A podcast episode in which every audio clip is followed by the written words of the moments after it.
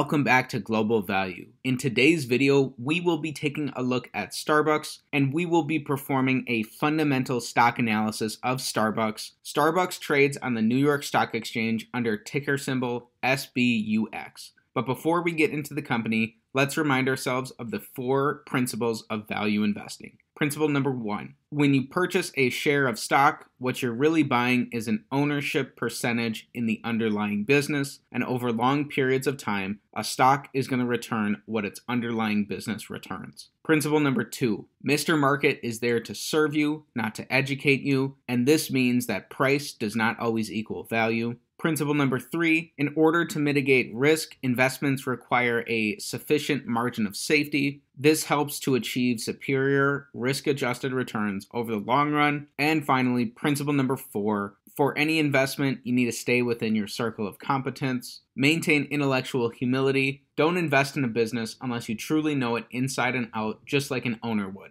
Now looking at Starbucks, currently Starbucks is trading at just over $80 a share. Over the past year, Starbucks has taken a pretty significant fall, dropping 31%. Starbucks is still up almost 11% compounded annually per year, going all the way back to 2005, even incorporating the Great Recession. Starbucks has maintained that pretty steady 11% compounded annual growth rate. Starbucks is currently just $1 over its 52-week low, so Starbucks is trading really close to its 52-week low, and they are $40 off of their 52-week high. Starbucks is the world's second largest restaurant chain behind McDonald's. Their market cap is $91.5 billion.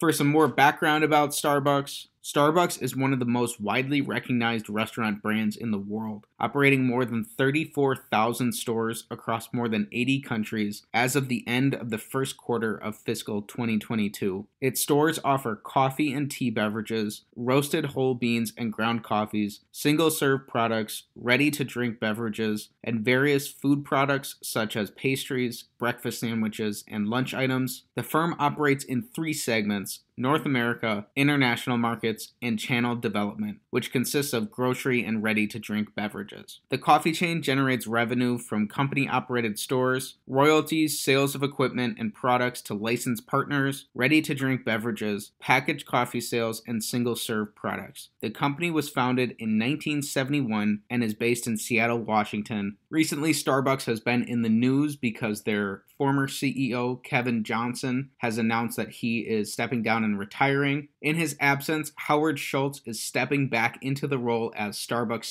CEO for the third time now. As such, Howard Schultz is having to deal with a growing movement to unionize Starbucks stores, as well as an uncertain macroeconomic environment. Now that we've got some background on Starbucks, reminded ourselves of the four principles of value investing, and seen how Starbucks stock has done, let's get right into the fundamental analysis of Starbucks stock by looking at its financials. The first metric we're looking at, pillar number one, is the 5-year average PE of Starbucks. So we're looking for Starbucks price to earnings over the past 5 years to be below 22.5.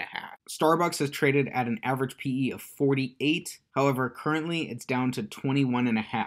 So despite the current low in PE, this is still going to be an X, as that 5-year average PE was 48. Next, we're looking at Starbucks return on capital. Over long periods of time, a stock is going to return what its underlying business returns, and returns on capital are going to be those returns. So Starbucks had pretty phenomenal returns on capital prior to the pandemic, although 2020 was a very rough year for them because of the pandemic, but it looks like they are bouncing back. So averaged out, Starbucks has returned 37.5% return on capital over the past 5 years. This is about 4 times that 9% that we were looking for. So this is going to be our first check.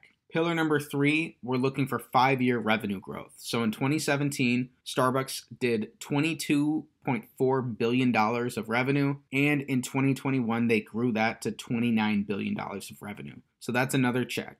Pillar number four, we're looking for 5-year net income growth. In 2017, Starbucks had $2.9 billion of net income, and in 2021, they had $4.2 billion of net income. So that's another check. 3 checks in a row. Next, for pillar number 5, we're looking at Starbucks share count. We don't want any business to be diluting existing shareholders. So Starbucks over the past 5 years has bought back shares. So in 2017, they had 1.4 billion shares outstanding. And in 2021, they had 1.2 billion shares outstanding. One thing to make note of is that this is not likely to continue, as one of Howard Schultz's first moves coming back was to cut this share buyback and to focus on reinvesting in store processes and staff.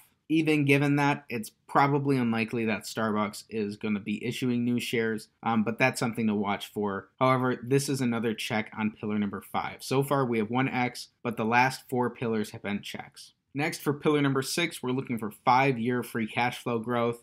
Free cash flow is cash from operations minus capital expenditures. In 2017, Starbucks had $2.7 billion of free cash flow, and that grew in 2021. They had $4.5 billion of free cash flow. Filling in the other years, in 2018, they had $8.7 billion of free cash flow. In 2020, they had $3.2 billion, and that shrunk to just $100 million of free cash flow in 2020 during the pandemic. Averaged out, however, this comes out to an average 5-year free cash flow of $3.8 billion.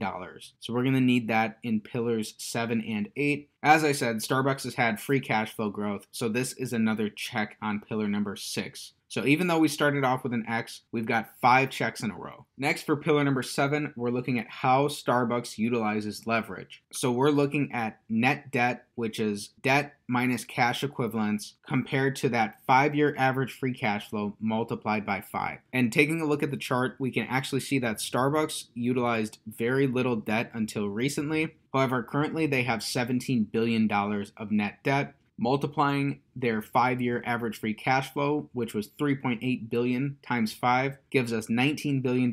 So that is going to be another check there. If Starbucks had the same cash flow profile over the next 5 years as they did in the past, they would have $2 billion to spare after paying off all of their debts. And last but not least, pillar number 8, we're looking at Starbucks market cap compared to its average 5-year free cash flow multiplied by 20. This pillar is designed to give us a rough estimate of what would be a reasonable price to pay for the company based on an average free cash flow profile. Currently, Starbucks market cap is $91.4 billion. Multiplying their $3.8 billion of average free cash flow times 20 brings us to $76 billion. So that is going to be an X on pillar 8, off by about $15 billion or so. So in summary, Starbucks checks the box on 6 out of 8 pillars. It looks to be a great business that earns very high returns on capital. It's growing revenues, net income, and free cash flow, even despite some of the setbacks because of COVID. They've increased their amount of debt recently, although it's still manageable. And although they've bought back shares over the past 5 years, that's not likely to continue. Overall, I would say that Starbucks looks like it's a great business. However, the 2 pillars that were X's had to deal with its valuation. So based on those metrics, Starbucks could still be a little expensive. This is a business that me personally, I'm keeping on a pretty tight watch list. One thing to note about the business is that as it expands, for each new location that Starbucks opens, that store is able to produce profits that pay back that investment in about 2 years or so. So that is pretty incredible. And Starbucks is able to have a really high density of stores. Well, guys, that's it for today's stock analysis of Starbucks Corporation, ticker symbol SBUX. If you enjoyed the video, please be sure to like the video and subscribe to the channel for more stock analysis videos. And comment down below what business you want me to take a look at next. Thanks for watching to the end and have a great day.